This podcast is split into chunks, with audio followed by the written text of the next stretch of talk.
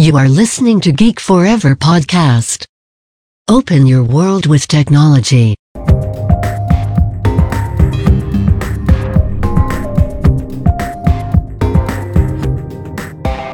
This is Geek China. สวัสดีค่ะ ขอต้อนรับเข้าสู่รายการ Geek China รายการที่จะมาเล่าสาระความรู้เกี่ยวกับประเทศจีนในหลากหลายแง่มุมนำรายการโดยพิมพ์ขวัญอดิเทพสถิตค่ะ เรากลับมาเจอกันอีกครั้งแล้วนะคะใน EP ที่ 34 นะคะ ของมหากาบซีรีส์เรื่อง China Internet Landscape and Digital Giants นะคะ ซึ่งก็เป็นมหากาบที่เล่าเรื่องอภูมิทัศน์โลกอินเทอร์เน็ตนะคะ แล้วก็ ยักษ์ใหญ่ในวงการดิจิทัลของประเทศจีนนะคะ ในหลากหลายตัวละครเลยนะคะ แล้วเราก็แบ่งยุคนะคะเป็นยุคที่ 1 2 3 และก็4นะคะ ตอนนี้เนี่ยเราอยู่ในยุคที่3นะคะสำหรับคนที่เข้ามาฟังใหม่นะคะ อยากจะให้ฟังแต่ตอนต้นๆเลยนะคะ ก็จะเป็นการเล่าวิวัฒนาการนะคะของมหากาพย์ยักษ์ใหญ่ในอินเทอร์เน็ตในวงการอินเทอร์เน็ตจีนนะคะออตอนนี้ก็ยังอยู่ในยุคที่ 3 นะคะ ก็จบไปแล้วในหลากหลาย ยักษ์ใหญ่เลยนะคะในช่วงปี 2009ถึง2015 นะคะ ก็ยังมีอีกตัวละครอีกหลากหลายตัวเลยนะที่เกิดขึ้นในยุคนี้นะคะ หรือพัฒนาการในยุคนี้นะคะอีพีต่ออีพีตอนนี้นะคะก็จะเป็นเรื่องราวของตัวละครนะคะที่ชื่อว่าต้าจงเตียนผิงนะคะหรือเรียกสั้นๆว่าเตียนผิงนะคะ เตียนผิงเนี่ยภาษาจีนเนี่ยแปลว่าคอมเมนต์นะคะหรือว่ารีวิวนะคะ ให้ความคิดอะไรต่างๆนะคะ ซึ่งชายนาทอกเคยเล่าเรื่องราวของเขาไปแล้วใน EP ที่ 10 ย้อนฟังกันได้เป็นยุคแรกของการเติบโตของเตี่ยนผิงเอ่อของการเกิดขึ้นของเตี่ยนผิงเลยนะคะ คือช่วงเวลา 2003ถึง 8 นะคะ ก็เเตี่ยนผิงเนี่ยถือกำเนิดในปี 2003 นะคะ โดยนายจางเทานะคะ เป็นคนก่อตั้งนะคะ เป็นแพลตฟอร์มรีวิวร้านอาหารโดยเฉพาะเลยนะคะ ก็มีรูปแบบการดำเนินธุรกิจ เป็นลักษณะที่ให้ให้ user เนี่ยค่ะสามารถเข้ามารีวิวร้านอาหารเองได้นะคะ หรือเราจะเรียกโมเดลตรงนี้นะคะว่าเป็น user generated content นะคะหรือว่า UGC นะคะหลายคนเนี่ยชอบเปรียบเทียบว่าเตี่ยนผิงเนี่ยจะคล้ายกับ Yelp ของอเมริกานะคะหรือว่าวงในของประเทศไทยนี่เองนะคะ คือหลักการมันคล้ายกันแหละ แต่เอาจริง ๆ แล้วก็จะไม่ได้เหมือนกันซะทีเดียว เพราะว่าฟังก์ชันของ เตี่ยนผิงเนี่ยมีเยอะมากพอนะคะมากมายเหลือเกินมากกว่าการที่จะเป็นแค่แพลตฟอร์มรีวิวร้านอาหารเลยนะคะออนอกจากนี้นะคะก็เตี่ยนผิงเนี่ยต้องบอกว่าเป็น pioneer เลยคือผู้บุกเบิกนะคะแพลตฟอร์มด้านรีวิวร้านอาหารเนี่ยต้นๆของโลกนะเกิดก่อน Yelp อีกต่างหากนะคะ เรามา recap กันดีกว่านะคะว่า 5 ปีแรกของการก่อตั้งนะคะจะเป็นยังไงก่อนที่จะมาเข้าสู่ยุคนี้นะคะ แล้วก็พูดถึงเรื่องของ revenue model ของทางเตี่ยนผิงด้วยนะคะ ซึ่งเรื่องราวของของที่เราจะเล่าต้องบอกว่าจะเป็นเรื่องราวที่เกิดขึ้นก่อนการแต่งงานกับเมยถวนนะคะ ก็เดี๋ยว EP เราจะแบ่งเป็นแบบนี้นะคือ EP นี้เราจะเล่าเรื่องเตี่ยนผิง EP หน้าเราจะพูดถึงเมยถวนนะคะ แล้วก็ ไม่ทวนเตียนผิงนั่นเองนะคะเพราะตอนนี้ต้าจงเตี่ยนผิงเนี่ย ตัวของมันเองมันไม่มีอยู่แล้วนะคะ แต่ว่าเราขอเล่าในอดีตก่อนนะคะว่าก่อนที่เขาจะมาแต่งงานกับเหม่ยถวนนี่เป็นยังไงนะคะ recap กันนะคะ คือช่วงแรกของการก่อตั้งก็อย่างที่บอกค่ะ ก็เป็นนายจางเทานะคะ เป็น founder นะคะ แล้วก็ CEO แล้วก็ตอนนั้นก็มีพนักงาน tech อยู่ไม่กี่คนนะคะ แรกๆเนี่ยรูปแบบการทำรายได้นะคะ หรือว่าสร้างกำไรต่างๆนี่ก็ไม่ค่อยชัดเจนเท่าไหร่นะคะ แต่ข้อดีของมันคือก็ไม่มีคู่แข่งมากนักนะคะตั้งแต่ ปี 2005 นะคะ ช่วงกลางปีเนี่ยต้าจงเตี่ยนผิงก็เริ่มเปิดบริการใหม่มากขึ้นนะคะ มากแค่มากกว่าจะให้คนเข้ามารีวิวร้านอาหารนะก็เริ่มมีบัตรลดพิเศษสำหรับสมาชิกนะคะ โดยร่วมมือกับ merchant ต่างๆนะคะกว่าหลายพันร้านค้านะคะ โดยเขาเริ่มเจาะจาก top tier นะ เพราะว่าจางเทาเนี่ยก็เพิ่งจบ การศึกษาจากเมืองนอกมาใช่ไหมคะ แล้วก็มากลับมาเซี่ยงไฮ้นะคะก็หลังจากนั้นก็เริ่มนะคะฟาวสร้างรากฐานจากหัวเมืองใหญ่ ๆ แล้วก็ขยายไปนั่นเองนะคะ หลังจากนั้นนะคะก็เริ่มมีโมเดลที่ชัดเจนมากขึ้นนะคะ เริ่มมีการทำ membership service นะคะอะพอปี 2006 นะคะก็ได้รับเงินทุนครั้งแรกเลยนะคะ จาก Sequoia Capital นะคะ เป็นจำนวน 1 ล้านดอลลาร์สหรัฐนะคะ หลังจากนั้นก็เพิ่ม feature นะคะเมื่อได้เงินแล้วนะคะก็เพิ่ม feature เพิ่มฟังก์ชันไปเป็นมีการช้อปปิ้งนะคะ entertainment นะคะให้บริการ life service ต่างๆนะคะรวมถึงมีพวก discount โปรโมชั่นอะไรต่างๆนะคะ ช่วงปี 2006 เนี่ยก็ถือว่าเขาเป็นเบอร์หนึ่งแหละ ในด้าน lifestyle service นะคะ แล้วก็ก็ไม่กี่ปีก็ถือว่าเป็น top internet company ในตอนนั้นนะคะ ในช่วงนั้นเนี่ยอย่างที่บอกก็เป็นเว็บ 2.0 เนาะเขาก็เริ่มที่จะค่อนข้างโดดเด่นเลยทีเดียวนะคะ แต่นะคะก็มันไม่มีอะไรยั่งยืนเนาะไม่ค่อยมีคู่แข่งก็เริ่มมีคู่แข่งนะคะ ก็พอปี 2006 ปีนั้นแหละค่ะ ก็มีคู่แข่งที่ชื่อว่า โขเป้ยหว่างนะคะโขเป้ยนั่นแหละนะคะจากเมืองหางโจวนะคะซึ่งก็ถูกอาลีบาบากรุ๊ปเนี่ยซื้อไปหลังจากก่อตั้งประมาณ 2 ปีนะคะเมื่อถูกอาลีบาบาซื้อไปนะก็เริ่มเกิดการแข่งขัน user อย่างเป็นสงครามเลยแหละนะคะ ด้านแพลตฟอร์มที่ให้ข้อมูล UGC review ในเรื่องของ local life service ต่าง ๆ นะคะ ก็เกิดขึ้นแข่งขันกันอย่างดุเดือดนะแต่ว่า เมื่อเทียบกับคุณภาพแล้วก็การที่เขามาก่อนนะคะมี stickiness นะคะมากกว่าก็ต้าจงเนี่ยเตียนพิงเนี่ยก็ป้องกันคู่แข่งได้อย่างดีระดับหนึ่งเลยนะ ถึงแม้คู่แข่งเนี่ยจะจะมี backup อย่างอาลีบาบาก็ตามนะคะ ปีต่อมานะคะ ปี 2007 เนี่ยก็ได้รับเงินทุนก้อนที่2นะคะจากทั้ง VC ทั้งในและนอกนะคะ Google ก็ลงทุนไปนะคะ โดยมองว่าเอ่อ Search ที่อ้างอิงจาก UGC เนี่ย เป็นอะไรที่น่าจะเป็น มีคุณภาพนะคะ แล้วก็มีบริการที่ stickiness สูงนะคะหลังจากนั้นนะคะหลังจากนั้นเนี่ยก็ปีต่อมาคือปี 2008 นะคะเตี่ยนผิงก็มีบริษัทเมอร์ชันนะคะอยู่กว่าประมาณแสนสี่แสนกว่ารายเลยนะคะ แล้วก็ขยายไปยัง 340 เมืองทั่วประเทศจีนนะคะ เยอะมาก ๆ นะคะ แล้วก็มี active user นะคะ 10 ล้าน active user เป็น monthly active user นะคะ แล้วก็มีประมาณ PV นะคะ หรือว่า page views เนี่ย ประมาณ 160 ล้านต่อเดือนเลยนะคะ ก็ถือว่าเป็นอะไรที่ most popular lifestyle service website ในจีนมาก ๆ นะคะ จนสุดท้ายนะคะ ในปี 2008 ที่บอกนะคะ ก็ทำกำไรได้ครั้งแรกนะคะ ไปในปี 2008นะคะปลายปีเลยนะคะ ก็ทำไปได้ 5 ล้านหยวนโดยประมาณนะก็ถือว่าลบคำสบประมาทในช่วงต้นได้ เพราะว่าช่วงต้นเนี่ยจริง ๆ คือไม่ค่อยมีใครเชื่อนะคะ แล้วก็เชื่อเออแล้วก็ยังบอกว่านี่มันเป็นการ burn burn cash หรือเปล่าเผาเงินหรือเปล่านะคะ แต่สุดท้ายเขาก็ทำมันได้สำเร็จนะคะ เอาเป็นว่าการวางรากฐานที่ดีต่างๆนะคะก็คือทำให้ เต่นผิงเนี่ยเป็นแพลตฟอร์มด้านข้อมูลที่เกี่ยวข้องกับชีวิตประจำวันของคนจีนเลยนะคะ เอาง่ายๆเป็น word of mouth นะคะ ที่ภาษาจีนนะคะ word of mouth เนี่ยนะคะเขาจะพูดคำว่า 口碑 นะคะ ซึ่งก็โขเป้ก็เป็นชื่อคู่แข่งของเตียนผิงนะ โขเป้ของที่มีอาลีบาบา backup นะอันนั้นแหละค่ะภาษาจีนแปลว่า word of mouth นะคะเรามาดูกันดีกว่านะคะว่าตัวรากฐานตรงนี้นะคะที่ทำให้เตียนผิงเนี่ยเริ่ม ลืมตาอ้าปากขึ้นได้นะมีกำไรขึ้นมานะครับแล้วก็เป็นพื้นฐานที่ดีมีอะไรบ้างนะคะ revenue เอ่อ revenue model หลักๆ ของเขาเนี่ยที่สร้างกำไรนะคะมีอยู่ประมาณ 5 อย่างด้วยกันนะคะ อันที่หนึ่งเลยคือเรื่องของ commission นะคะ จุดนี้นะคะเขาดูแบบอย่างมาจาก Ctrip model นะคะที่ได้มีการ launch uh, loyalty card business นะคะที่ให้ผู้เป็นสมาชิกนะคะสามารถได้แต้มส่วนลดอะไรต่างๆ เมื่อทานร้านอาหารนะคะ point สะสมต่างๆ ก็สามารถเปลี่ยนเป็นเงินนะของกำนัลหรือส่วนลดอะไรได้นะคะเตียนพิงคิดว่าค่าคอมมิชชั่นต่างๆที่ที่เขาเก็บมาจากร้านค้าเนี่ยค่ะ เอาตัวเนี้ยมาแปลง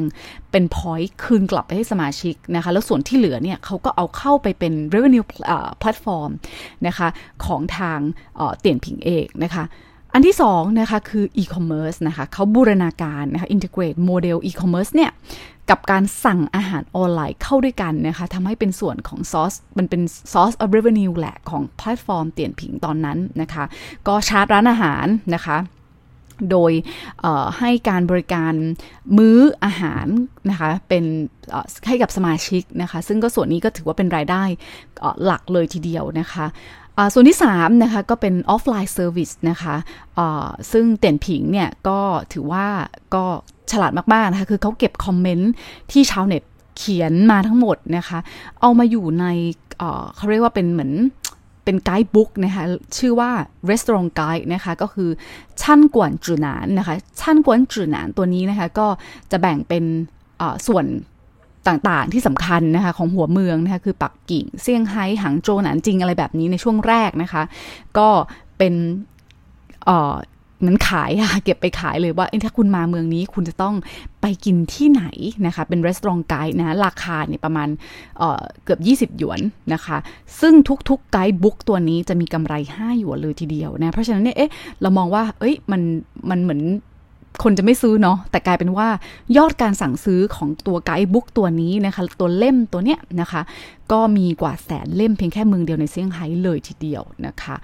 อะนะคะส่วนที่4นะคะก็เป็นส่วนที่เราเรียกว่าบริการเสริมบนมือถือนะคะยังบอกว่ามันมีช่วงหนึ่งแหละที่เขาสามารถเก็บกำไรจากส่วนนี้ได้ก็คือร่วมมือกับ Service Provider บริการด้าน Mobile Content นะคะ Mobile Search Content นะคะ โดยให้ User เนี่ยสามารถส่งข้อความสั้นๆ เช่น ร้านอาหาร ABC ในลู่จาจุยที่เซี่ยงไฮ้แบบนี้นะคะอ๋อมันก็จะมีแผนที่ร้านอาหารขึ้นมา สามารถโทรสั่งอาหารได้นะคะหรือว่าเห็นรีวิวจากชาวเน็ตได้นะซึ่งก็มีบริการเสริมตรงนี้ทำให้ก็เป็นรายได้ส่วนหนึ่งของเขาอีกเหมือนกันนะคะ ส่วนสุดท้ายนะคะก็เป็นเอาง่าย ๆ เลยส่วนที่เป็นแพร่หลายในปัจจุบันเลยคือ AdWord นะคะก็คือเทคโนโลยียิงแอดยิงโฆษณา แต่แบบจำเพาะกลุ่มนะคะ ของ Google นะคะ ซึ่งเตียนผิงเนี่ยก็จะยิงโฆษณาไปตามเมืองต่างๆนะคะ ตามความชอบนะคะของยูเซอร์นะคะในพื้นในต่างพื้นที่ต่างเมืองต่างเวลานะคะ สุดท้ายเนี่ยอย่างที่บอกคือการวาง positioning เอ่อ positioning ที่ที่ค่อนข้างเอ่อมีเอกลักษณ์นะคะยูนิคของ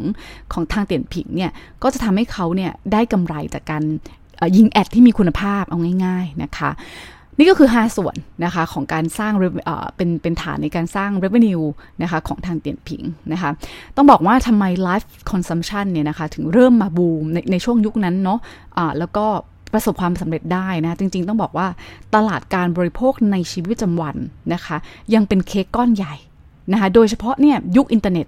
ในอดีตเนี่ยอาจจะเป็น one way communication เนาะรับสารอย่างเดียว แต่ต่อไปมันจะไม่มีอีกนะคะซึ่งก็พิสูจน์ได้แล้วในในยุคนี้เราก็จะเห็นแล้วว่ามันไม่ใช่ใช่ไหมคะ ชาวเน็ตเองเขาก็หวังว่าอินเทอร์เน็ตเนี่ยจะให้อะไรกับเขากับ user เนี่ยมากกว่า ไม่ได้จำเป็นแค่มารีวิวดูคอมเมนต์หรือเสพข่าวสารอย่างเดียวนะคะแต่ อาจจะสามารถสั่งอาหารได้ไปซื้อเสื้อผ้าได้ดูบ้านช่องได้นะคะ ดูการเดินทางได้คือได้ทุกอย่างเลยนะคะแล้วก็หลากหลายอุตสาหกรรมมากนะคะ แล้วก็ยังแตกย่อยเป็นแกนดิ่ง vertical sub market ได้อีกมากมายเลยนะคะ ทั้งหมดทั้งมวลก็เพื่อที่จะที่จะตอบโจทย์นะคะชีวิตที่สะดวกสบายกว่านะเพราะฉะนั้นตรงนี้มันเป็นไปได้มากมายเลยทีเดียวนะคะ เพราะฉะนั้นเนี่ย อย่างที่บอกนะคะจริงๆ เตี่ยนผิงเนี่ยก็ค่อนข้างมี potential นะคะในการที่จะเป็น super app lifestyle ได้นะคะ ดังนั้นเนี่ยก็มาดูกันนะคะว่าก่อนที่เขาจะประเมิร์กับทางเมถวนนะคะเขามีเรื่องราวยังไงบ้างนะคะ ปี 2009 นะคะ เตี่ยนผิงเนี่ยเขาก็ทำรายได้นะคะ คิดเป็นประมาณ 10 ล้านดอลลาร์สหรัฐ นะคะนายจังเทาเนี่ยหรือว่า CEO founder นะคะในกล่าวในปี 2010 นะคะว่าเป้าหมายเลยในปีนั้นเขาจะต้องเติบโต 2 เท่านะคะคือเป็น 20 million ดอลลาร์สหรัฐนะคะ ก็พอพอมี revenue model ชัดเจนแล้วมี brand positioning ชัดเจนที่อยู่ในใจผู้บริโภคชาวจีนแล้วนะคะ เจาะไปยังเมืองใหญ่ก่อนแล้วนะคะ ทีนี้ยุคนี้ค่ะเหมือนกันกับทุกคนเลย ก็คือเข้าสู่ mobile internet อย่างแท้จริง จากที่เป็นเว็บ 2.0 เนี่ยมันไม่พอแล้วนะคะ มันก็ต้องเปลี่ยนแปลงตัวเองเข้าไปอยู่ในรูปแบบ mobile application ที่มีสามารถ support ได้ทั้ง iPhone และ Android ด้วยนะคะ แต่สิ่งที่สำคัญเลยคือเขาเพิ่มฟีเจอร์ Group Buying นะคะ Group Buying ก็คือการรวมตัวกันซื้อเป็นกลุ่มเพื่อได้ราคาที่ถูกนะภาษาจีนเนี่ยก็จะฮิตมากนะคำนี้คือ 团购 นะคะ 团购 ช่วงที่พิมพ์ขวัญไปใช้ชีวิตอยู่เมืองเมืองจีนนะคะก็จะได้ยินคำนี้บ่อยมาก 团购 นะคะก็งงคืออะไรนะก็คือว่าก็คือแชร์กับคนหลาย ๆ คนนะคะเอาคูปองเพื่อที่จะแลกสินค้า หรืออะไรได้ในราคาที่ที่ที่ถูกกว่า ไปซื้อคนเดียวนะซึ่ง 团购 ตัวนี้นะคะก็มีวิวัฒนาการจนถึงปัจจุบันเลยนะคะอีคอมเมิร์ซก็มี 团购 นะคะหรือว่าคูปองอะไรต่างทุกอย่าง 团购 หมดเลยนะคะฮิตมากในเมืองจีนในในในในช่วงยุคยุคนั้นเลยนะคะก็โอเคพอปี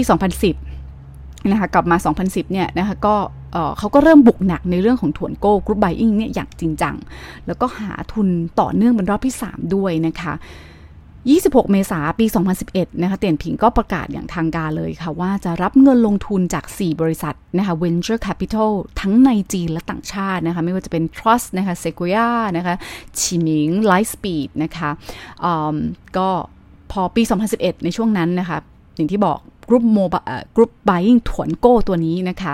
ก็ถือกำเนิดนะคะ แล้วก็เริ่มนะอยู่ เติบโตในวงโคจรของ local lifestyle มากยิ่งขึ้นนะ เป็นส่วนหนึ่งเลยของการดำรงชีวิตเลยก็ว่าได้นะคะ ซึ่งต้องบอกว่าในช่วงปีนั้นนะคะออพอเขาเห็นแล้วว่า ไอ้นี่กำลังมากรุ๊ป buying เว็บไซต์นะ ต้องบอกว่ามีมากกว่า 5,000 เว็บไซต์ในเมืองจีน ตอนนั้นเกิดขึ้นมาอย่างดุเดือดเลยเผากันไปเลยนะคะ แต่ก็สุดท้ายก็ต้องเดี๋ยวดูกันนะคะว่าใครจะชนะใช่ไหมพอครึ่งปีหลังของปี 2012 นะคะเขาก็คิดว่าอะเพิ่มมากขึ้นแล้วนะมีถวนโก้และมีบริการการจองร้านอาหารเพิ่มขึ้นไปด้วยนะคะหลังจากที่โอเค ได้รับเงินทุนอะไรต่างๆนะคะก็สร้างขยายมากยิ่งขึ้นฟีเจอร์มากยิ่งขึ้นด้วยนะคะ ปี 2013 ค่ะ ในประมาณกลางปีนะคะเราเห็นเตี่ยนผิงเนี่ยขยายการบริการที่ครอบคลุมไปกว่า 300 เมืองในจีนนะคะมี merchant ที่อยู่ในเครือเนี่ยประมาณ4ละ4ล้านบริษัทนะคะที่รวมทั้งบริการส่งอาหารบันเทิงไลฟ์สไตล์ทุกอย่างที่เกี่ยวข้องกับ local life service นะคะ และมี user มากกว่า 70 ล้านนะคะ ที่เป็น active monthly active user ด้วยนะคะ ส่วนในแง่ของกรุ๊ปไบยิ่งอย่างที่บอกตลาดจีนแข่งกันกันดุเดือดที่เล่าไปแล้วนะฮะเพราะมีอีกตัวละครหนึ่งเมยถวน ที่เดี๋ยวจะเล่าในอีพีหน้านะเขาเกิดในยุคนี้ยุค 2010 พอดีเอ่อยุคยุคช่วงนี้พอดีนะคะมาทีหลังเตี่ยนผิงแต่จะเป็นยังไงนะคะคือนาน่าจะเดากันได้แหละ คือผู้ชนะนั่นแหละนะ เพราะว่าหลังจากที่ 3 ปีที่ที่เตี่ยนผิงลงแข่งสนามตรงนี้นะคะ ก็ทำไปได้ อันดับที่2นะคะด้วย Market Share ประมาณ 24%นะคะอพอปี 2014 นะคะกุมภาพันธ์ก็เป็นข่าวใหญ่เหมือนกัน นั่นนั่นก็คือเทนเซ็นนะคะ ประกาศความร่วมมือทางพันธมิตรนะคะ กับเตียนผิงโดยจะถือหุ้น 20%นั่นเองค่ะ ไตรมาสแรกนะคะของยุคนี้นะคะปี 2015 นะคะก่อนการแต่งงานกับเหมยถวนนะคะไตรมาสนี้นะคะไตรมาสแรกของปี 2015 เนี่ยเตี่ยนผิงมี user นะคะมากกว่า 200 monthly active user นะคะเพียงแค่ 2 ปีนะ จากปี 2013 ไปถึง 2015 เนี่ยโตจาก 70 ล้านไปเป็น 200 ล้าน user เลยทีเดียวนะคะ แล้วก็มี merchant นะคะ 14 ล้านเมอร์ชันและครอบคลุมไปกว่า 2,500 เมือง ซึ่งต้องบอกว่าเมืองเนี่ยไม่ใช่แค่เมืองจีนอย่างเดียวนะ ต่างประเทศด้วยนะคะ ที่เป็นเมืองท่องเที่ยวสำคัญสำคัญ แน่นอนว่าก็ต้องมีประเทศไทยด้วยแล้วนะคะ แล้วแต่ละเดือนเนี่ยก็มี PV นะคะหรือว่า Page View เนี่ยทั้งผ่านเว็บไซต์และโมบายนะคะ15,000 ล้านครั้งนะคะ ซึ่งแน่นอนว่าในปี 2015 นะคะ ก็เหมือนกับเทรนในแพลตฟอร์มอื่นๆหากเราตามกันมานะคะ คือ mobile เนี่ยคิดเป็นสัดส่วนที่สูงนะ แต่แต่ของเหมยถวนเนี่ย เอ้ย แต่ของเตียนผิงเนี่ยสูงมากเลยนะ คิดเป็น 85%ของยอดทั้งหมดเลยนะคะ อะ ใน EP ที่ 10 นะคะ ทางจริง ๆ ย้อนไปฟังกันได้แต่เราเคยเล่าไปอันประโยคอันหนึ่งนะ ซึ่ง จังเทาเนี่ยเขาเคยพูดไว้นะคะ ในยุคก่อร่างสร้างตัวของเขานะคะ ในพูดไว้ประมาณตอนปี 2005 ว่า ถ้าเตี่ยนผิงเนี่ยอีก 3-5 ปีนะคะ สามารถสร้างรายได้ต่อปีได้ 40 ล้านถึง 50 ล้านดอลลาร์สหรัฐนะคะเขาจะตัดสินใจเข้าตลาดหลักทรัพย์นะคะแต่ถ้าเขาสามารถทำรายได้ต่อต่อปีเนี่ยเพียง 10-20 ล้านดอลลาร์สหรัฐ เขา จะ merge กับบริษัทยักษ์ใหญ่รายอื่น นี่คือสิ่งที่เขาพูดนะคะ สุดท้ายค่ะ วันที่ 8 ตุลาคมปี 2015 นะคะ เตียนผิงก็ตัดสินใจนะคะแบบแหมไม่ได้เต็มใจนักเนาะแต่ว่ามันก็เห็นแล้วละว่า สู้ไม่ไหวนะคะ merge รวมกับเหมยถวนนะคะ จนกลายเป็นเหมยถวนเตี่ยนผิงอย่างทุกวันนี้นะคะ ซึ่งในตอนนั้นนะคะก็จะมีอตอนที่เขาประกาศนะคะก็จะบอกว่าจะมีระบบแบบ joint CEO นะคะหรือว่า co CEO co chairman ร่วมกันฝั่งเหมยถวนก็นั่นก็คือนายหวังซิ่งนะคะฝั่งเตียนผิงนั่นก็คือนายจางเทานะคะสองบริษัทก็ยังคงดำรง โครงสร้างฝ่ายบุคคลเหมือนเดิมเลยค่ะ เหมือนเดิมทุกอย่างรักษาแบรนด์ไอดีนิตี้รักษาความเอกเทศในการดำเนินธุรกิจนะคะ เดี๋ยวเดี๋ยวส่วนเหมยถวนเดี๋ยวจะมาเล่าให้ฟังทีว่าเขาทำยังไงเนาะเตียนผิงก็ทำหน้าที่เป็นแบบ user review local lifestyle review ตรงนี้ไปนะคะอะแต่พอพฤศจิกาปี 2015 นะคะ แค่เดือนเดียวให้หลัง organization structure ก็ถูกปรับเปลี่ยนอีกครั้งนะคะ โดยจางเทาเนี่ย ไม่ได้ดำรงตำแหน่ง เป็นโคซีโอของบริษัทใหม่ต่อไปแล้วนะคะ แต่ว่าจะแยกกันเลยนะคะ คือจางเทาเป็นแชร์แมน ส่วนหวังซิ่งเป็น CEO นะคะอย่างที่บอกเสือสองตัวเนี่ยอยู่ร่วมถ้ำเดียวกันไม่ได้แน่นอนนะคะ เพราะว่าเห็นมาค่อนข้างเยอะ Co-CEO เนี่ยหลายเคสไม่ค่อยจะ work น้อยมากๆที่จะ work นะคะแต่ส่วนใหญ่เนี่ยไม่ work หรอกนะคะอะพอหลังจากนั้นนะคะหลังจาก 13 พฤศจิกาปี 2015 นะคะ เตียนผิงก็ จัดงานนะคะภายในบริษัทของเขานะคะที่ชื่อว่าจื้อจิ้งเหล่านาหายนะคะชิงชุนปุซันฉะนะคะก็เป็นงานเลี้ยงอำลานะคะเพราะว่าจางเทาแล้วก็คอ management team ต่างๆ ก็จะต้องลาจากบริษัทใหม่ไปนะคะคือไม่ได้มีบทบาทเท่าไหร่แล้วนะคะเพราะฉะนั้นนะคะก่อนจบ EP นี้นะคะก็จะขอฝากเหมือนเดิมค่ะ ฝากคำคมให้คิด เป็นคำคมดีๆ ซึ่งก็เป็นชื่องานเลี้ยงบอกลาตำแหน่งของจังเทานั่นเองนะคะะภาษาจีนนะคะจื้อจิ้งเหล่านาหานะคะชิงชุนปูซ่านฉางนะคะก็คือ respect the old boys นะคะ um, and the youth will not end นะคะความหมายมันจะค่อนข้างลึกซึ้งนิดนึงนะคะหมายความว่าไงที่แบบ respect the old boy คือเคารพ คนรุ่นเก่านะคะคนที่บุกเบิกขึ้นมานะคะ เพราะว่าความหนุ่มสาว ความหนุ่มสาวตรงนี้เปรียบเลยนะคะหมายถึงว่าสิ่งที่มีความแบบไฟของการเติบโตของของการก่อตั้งตรงนี้จะไม่มีวันจางไปนะคะ ก็คือถึงแม้เขาอาจจะไม่ได้มีบทบาทแล้ว แต่ต้องเคารพนะคะ มันไม่มีใครรู้หรอกนะคะว่าสุดท้ายเราจะมาเจอหน้ากันอีกเมื่อไหร่ยังไงนะคะ ก็ ก็ถือว่าเป็นงานที่น่าเศร้านะเพราะจริง ๆ คือช่วงวันที่เขาจะต้องบอกลาเนี่ยเขาร้องไห้เลยนะนะจริง ๆ เคยเห็นรูปที่เขาร้องไห้อยู่ก็รู้สึก อืมสงครามมันจะค่อนข้างอย่างเงี้ยค่ะ มันมีผู้แพ้ก็มีผู้ชนะเนาะถึงเขาจะไม่ได้อยู่พังงาดใหญ่แล้วนะคะ อย่างที่บอกคือสิ่งที่เขาสร้างอยู่ มันเป็นสิ่งที่มีค่าและควรค่าแต่แก่แก่การเคารพนะคะ เพราะว่าหลังจากการแต่งงานระหว่างเหมยทวนกับเตียนผิงเนี่ย จังเทาก็ ค่อยๆ เฟดตัวออกจากการบริหารไปนะคะ แล้วก็เหมือนประวัติเขาที่เคยอ่านนะคะไปออยู่ที่ซิลิคอนวัลเลย์อยู่สักพักนะคะ แล้วก็ย้ายไปสิงคโปร์อยู่พักใหญ่เลยนะคะ แล้วก็หลักๆเลยตอนนี้คือบทบาทของเขาคือเป็นนักลงทุน Limited Partner นะคะ ซึ่งการลงทุนของเขาก็ยังคงลงทุนในอุตสาหกรรม TMT นะคะะคนจริงเขาจะเรียก TMT ตรงนี้คือย่อมาจากเทคโนโลยี media แล้วก็ telecom นะคะ ซึ่ง เรื่องราวของของเหมยถวนเตียนผิงตรงนี้ค่ะ คือถ้าไม่มีเหมยถวนก็จะมีเตียนผิงและไม่มีเหมยถวนก็จะแปลกๆเนาะ เราจะมาเล่าตอนหน้านะคะ เรื่องราวของเหมยถวนกันในอีพีหน้านะคะ ก่อนที่จะมีการประกอบร่างการระหว่างเหมยถวนกับเตียนผิงนะคะ ก็ต้องติดตามฟังนะคะว่ามันจะเป็นยังไงนะคะแต่ที่บอกค่ะ คือเราเรียนรู้จากประประวัตินะคะ แล้วก็ธุรกิจการสู้รบ ของธุรกิจจีนนะคะก็จะได้แง่คิดที่ค่อนข้างเยอะมากมายเลยทีเดียวนะคะสำหรับใน EP นี้ต้องขอจบไว้เพียงเท่านี้ก่อนค่ะ ฝากติดตามพิมพ์ขวัญกันได้ 2 ช่องทางแล้วนะคะ ที่รายการ Geek China ในช่อง Geek Forever Podcast และทางช่องทางส่วนตัวของพิมพ์ขวัญเองที่ China Talk Podcast ค่ะ ถ้ายังไงก็ขอฝากติดตาม กด Follow กด Subscribe กันด้วยนะคะ แล้วเจอกันใหม่ใน EP หน้าค่ะสำหรับวันนี้ สวัสดีค่ะ